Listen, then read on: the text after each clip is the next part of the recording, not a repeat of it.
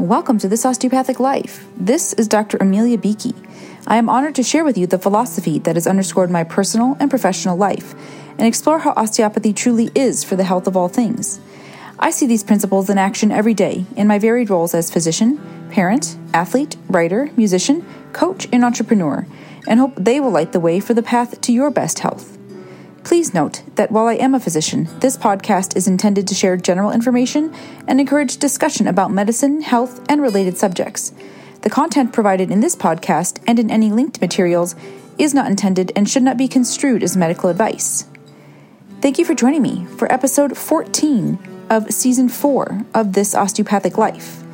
We are well underway in our summer series as it continues to unfold. As a reminder, solo episodes will come out on Friday. Those will be longer in duration and varied in their focus, always anchored in the concept of being for the health of all things. We will bring back conversation episodes. I am continuing to interview colleagues, and those will be released forthcoming on Tuesdays beginning next week. So on the 12th of July, you can begin to look for those. This series is spanning this first week of the month of July, bringing in that big July energy, setting forth into the second half of 2022, and just bringing forward some key and core concepts that resonate when we think about health, and perhaps are not the most obvious ways that we might consider it as we move forward. We are walking through an alliterative experience, beginning with fulfillment on the 1st of July, moving into fun on the 2nd, then to focus on the 3rd, and here today on the 4th of July, in the United States, we celebrate Independence Day. Now, there are many thoughts and feelings around this. There are many actions surrounding this, and we're going to talk about the concept of freedom. Freedom externally and internally, how we might be advocating for freedom, what it looks like, what it feels like when it doesn't seem to be as we might hope or expect it to be. And we are going to walk that through here today.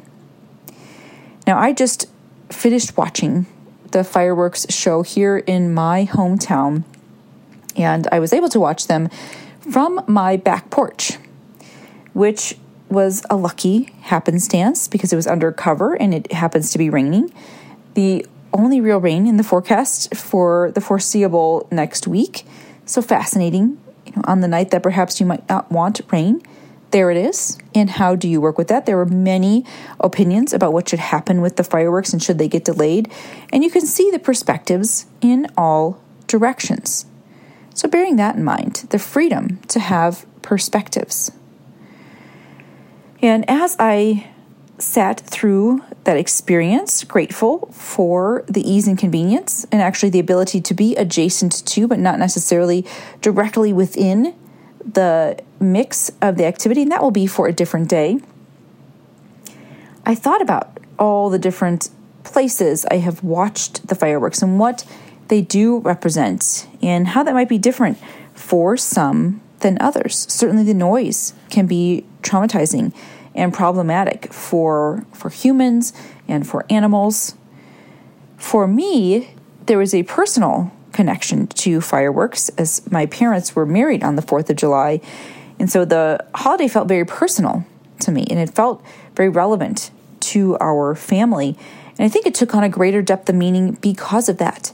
And I related it more specifically through that origin story of our family, even perhaps more so than the origin story of the country in which I lived. And also we were very much spoiled by the fireworks display in the town adjacent to where I grew up, Bay City, Michigan, shout out there. Because after watching them there, I traveled all over the country, even saw them in Washington, DC, and they absolutely never compared, could not hold a candle or a firework or to that original fireworks display. And certainly there could be origin bias there, but I really do believe they were a particularly spectacular display. And I've been thinking about this concept all day, and how do you bring this up and how do you bring this forward, particularly in this moment when there is so much contention around what freedom looks like and how it is being presented and preserved or desecrated for many, and what it's like in this country and in others. And how do we advocate appropriately? And what do we do when we might be experiencing freedoms that are not universally guaranteed? How do we reclaim that power and reform the systems? And I want to acknowledge that absolutely, yes, there are many big picture items that need to be addressed. There are many systemic catastrophes, if we go there, that must be overhauled. And this is a both and space for sure. No buts here. Completely a both and space. And it does take time. And it does require certain connections and networking and power. We think about that. Remembering that the power is with the people, even when it doesn't feel like that might be true.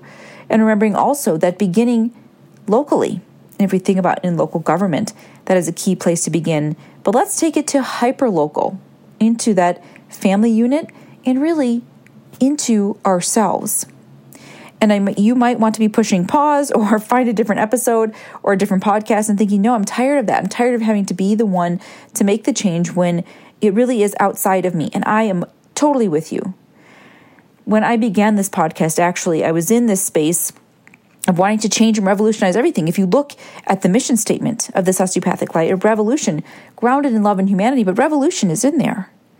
And that is not a word to be taken lightly. And I absolutely meant it, and I do mean it in a broad sense. So many systems, healthcare, of which I am a direct participant as a physician, certainly as a patient and as a parent of patients in the healthcare system, and also now as a coach and consultant to my physician colleagues and administrators in healthcare systems, seeing how can we absolutely make major changes that directly impact the health of those providing care and subsequently and really directly the health of those receiving the care.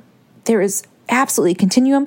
There is certainly a oneness of that experience, and I am 100% here for that.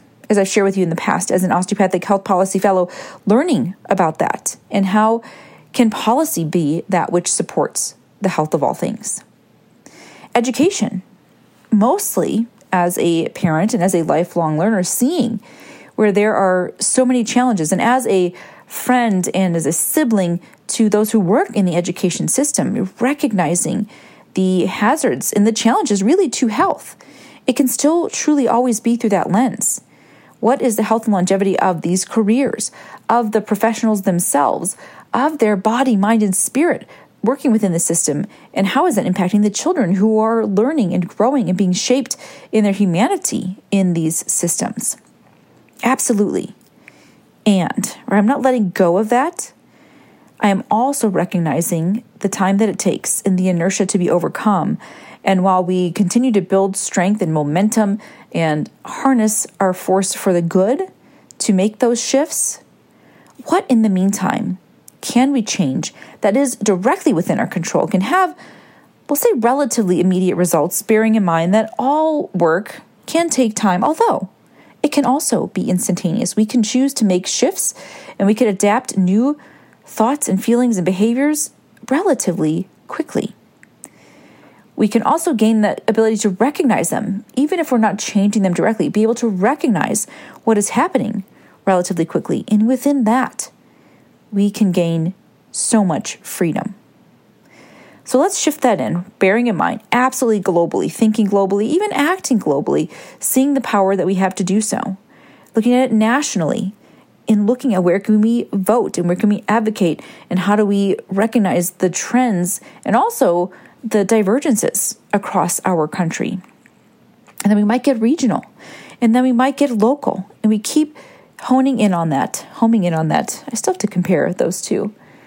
But I want to really talk about what we have available for freedom for ourselves. And what is it like to be a free individual, to have our own inherent sovereignty over ourselves? And if we can begin there, if we can continue there, if we can expand through and from there, noticing how that impact, how the vibrational frequency, how the energetic continuum shifts, how it gives us a new perspective and greater clarity on what does need to be done and what is within our auspices to do on those scales as we then work back out in those spheres of influence to bigger and bigger and bigger rings, and not underestimating the power of tapping into and tuning into our own needs and capacities and seeing how that massively shifts the influence we have on the world around us, of which we are a part.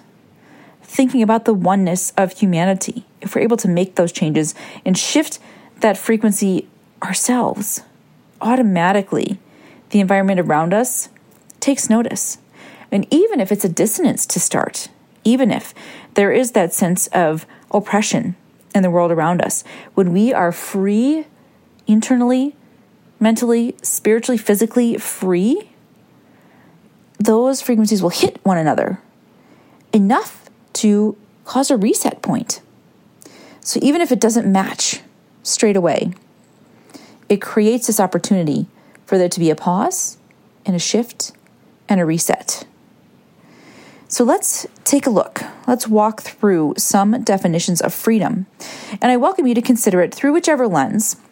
And I offer to you that for me it is most useful to look at it through that lens of myself and that which is within my own auspice of control, and to see how that opens up the opportunity to consider what I can actually do when it can seem like there is so much and it's so daunting and it feels very futile.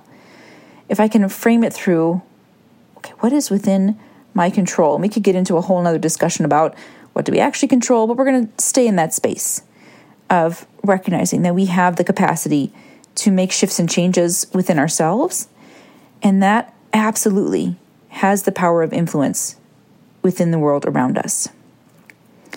So the definition of freedom, the quality or state of being free. Aren't those your favorite definitions? Such as, and these are fascinating examples, the absence of necessity, coercion, or constraint in choice or action. And notice this here, and we talk about this when we think about diagnostics and health and disease, when the way we describe something is we say what it is not. And so the state of being free, experiencing freedom, is the absence of necessity, of coercion, or constraint in choice or action. And so here's an opportunity to think about those times in your life when there is that sense of necessity. I have to do this. How often are you saying that out loud in your head? How often is that understood? How often is it actually spoken to you? And how often are you imposing that upon yourself? Coercion. And here there is that sense of engagement with another. And now we're talking about owning your control of it. And certainly there can be situations where there are safety measures at play, and I'm not downplaying that. And absolutely, if you are in a space where there is an inappropriate power dynamic, recognize that. Escape how you will. Get yourself to safety. Seek an ally, whatever that might be. But recognize when coercion is happening, because many times we can fall into that. We can be conditioned into thinking we are simply being compliant, or we are being kind. How often that might be framed that way. So recognize when there is a lack of freedom.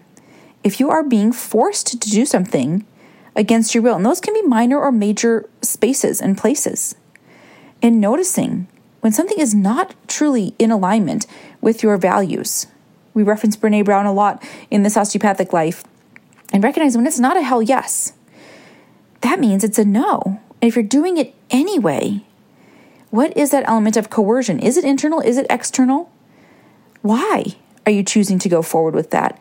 And when you are able to put a boundary in place and say, actually, no, that is not for me, recognize that as an act of freedom. Constraint. And noticing that too, and that is along those same lines. If it's not a full-fledged, wholehearted, absolutely yes. And I want to be clear, there are certainly some things where we do them relatively begrudgingly. There were burpees in a workout today. I actually chose not to do them, right? I was not going to be coerced into doing them by the programming in the workout. That was my freedom. I said no. I said no to that. But other days, I might say, I don't want to, but actually, I can see the point here, and this is the stimulus, and my checking in, and why is it? And I can still then choose to of my own free will. No one is forcing me. I've given consideration to all the options, and I've stepped forward within that. So absolutely, sometimes there is going to be just hard work or messy work. We don't necessarily love it, but we don't feel forced into doing it. And it's not out of alignment with that which really resonates for us. Recognize those distinctions. Liberation from slavery or restraint or from the power of another. And here we highlight independence, and that word has absolutely come up a lot today, Independence Day. And what does independence look like? And how can we be part of that liberation of ourselves? And here certainly too, not downplaying the systems, and where, yes, absolutely, policies need to be put in place. We need to absolutely hold people accountable and systems accountable and organizations accountable for this. And where can we reclaim that sense of freedom, of independence from another, and recognize where we are giving that power away? And maybe it is in those places where we are being overly compliant and we are doing things for some external approval. And when we can stop and say, wait, why am I doing this? Do I support myself in choosing to do this? Is this giving my power to another? Am I looking to them to tell me who and how I am in this situation? And in so doing, recognize I'm giving away my independence and my freedom and my power. Another option, the quality or state of being free, such as the quality or state of being exempt or released, usually from something onerous. And here, I might feel like you escaped something. And I automatically begin to think of this, I don't say a smaller scale. We might have escaped a certain chore that we weren't excited to do, or a task at work that isn't our favorite. And noticing that. And how can we release ourselves from some of those tasks? And those tasks might be self-judgment and the way that we are talking to ourselves and the expectations we have crafted. And so can we exempt or release ourselves from those internally? And say, actually, no, I'm no longer responsible for that. I'm no longer going to charge myself with that task or way of being or the way I'm thinking about myself in that space, and honor the freedom that comes from that. Unrestricted use. And here we could look at the world around us, absolutely. Unrestricted use of resources in our environment, in our town, within our home. I think about with my children and how they look for unrestricted use of certain things. And now there can be spaces where a free-for-all is not necessarily the ideal. However, granting the freedom to choose and noticing when that self-regulation and understanding of consequences comes through, that is a part of developing freedom and independence in parenting, which is ultimately the goal, right? Of having children who can then gain their own sense of self and capacity and trusting their judgment and decision-making and become independent and experience freedom. And it requires certain barriers and strengths along the way to get there, so that when there is unrestricted use granted, they're making good choices on their own. That's freedom. When we have the sense of what is appropriate for me, and I don't necessarily need all this rigid framework to decide, because I've had the ability to tune in to myself and to test what that looks like. And I can choose what's enough, what is too much, what is a good choice, what is a poor choice.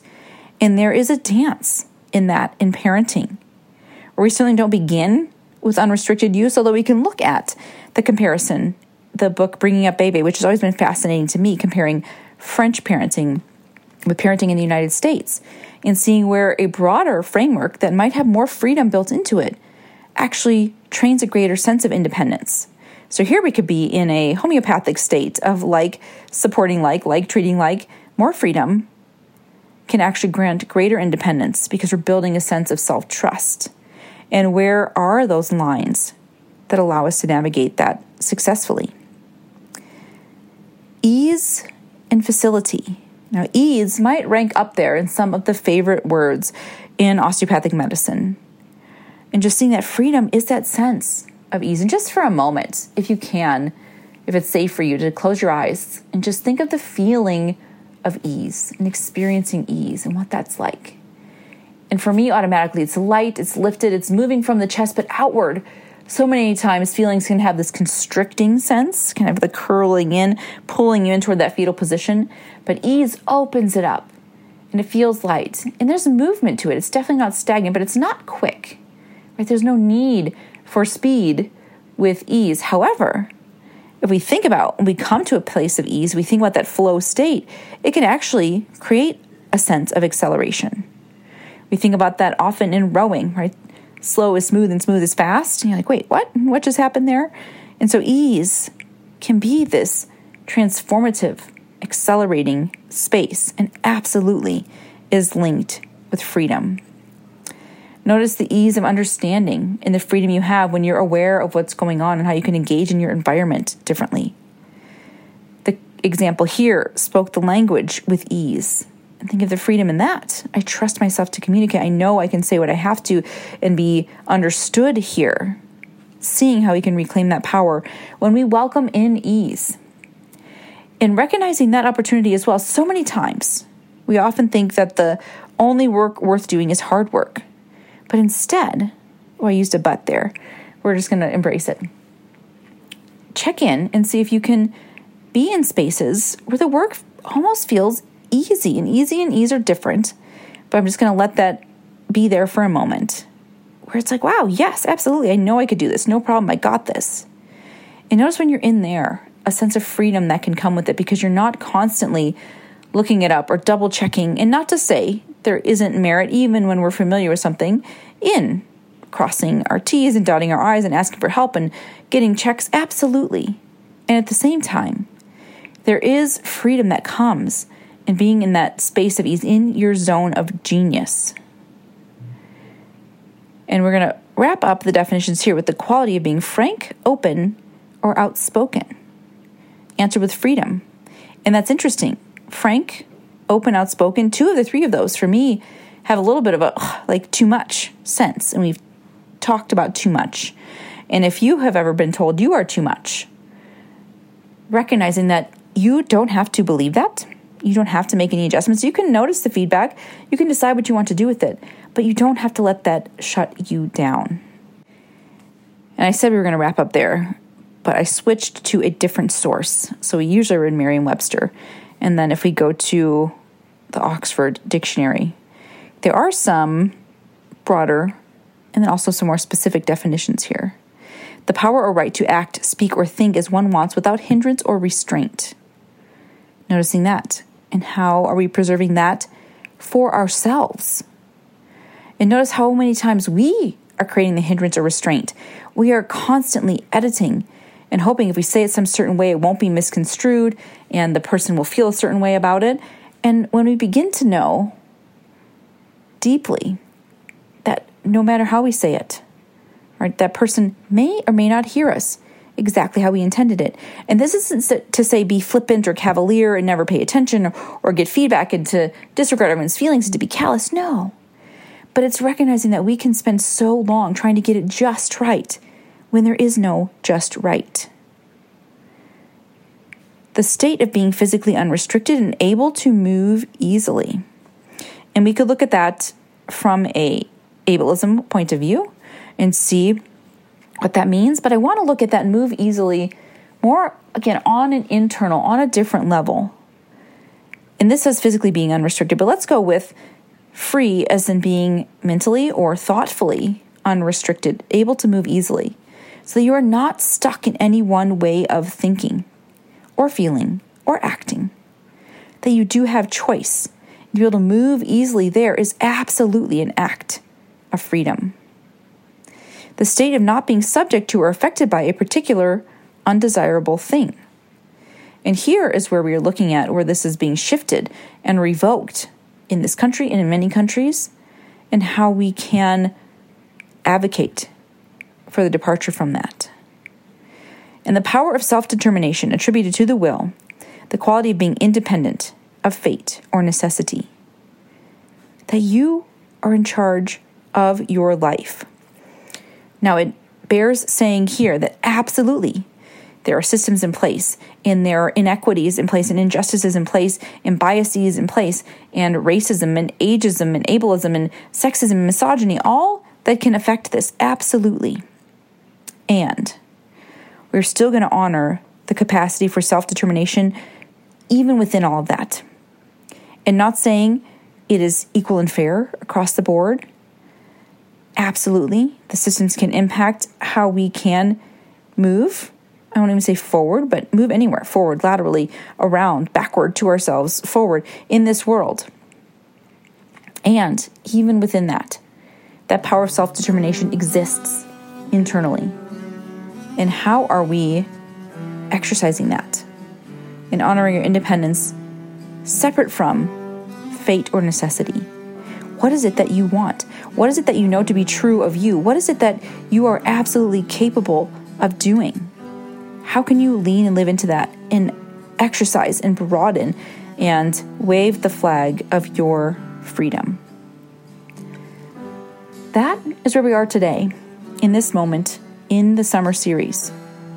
Honoring the freedom as it's made available, recognizing where there are external guarantees, seeing where there are absolutely challenges remaining, and beginning to really lean into the power we have to exercise our freedom within.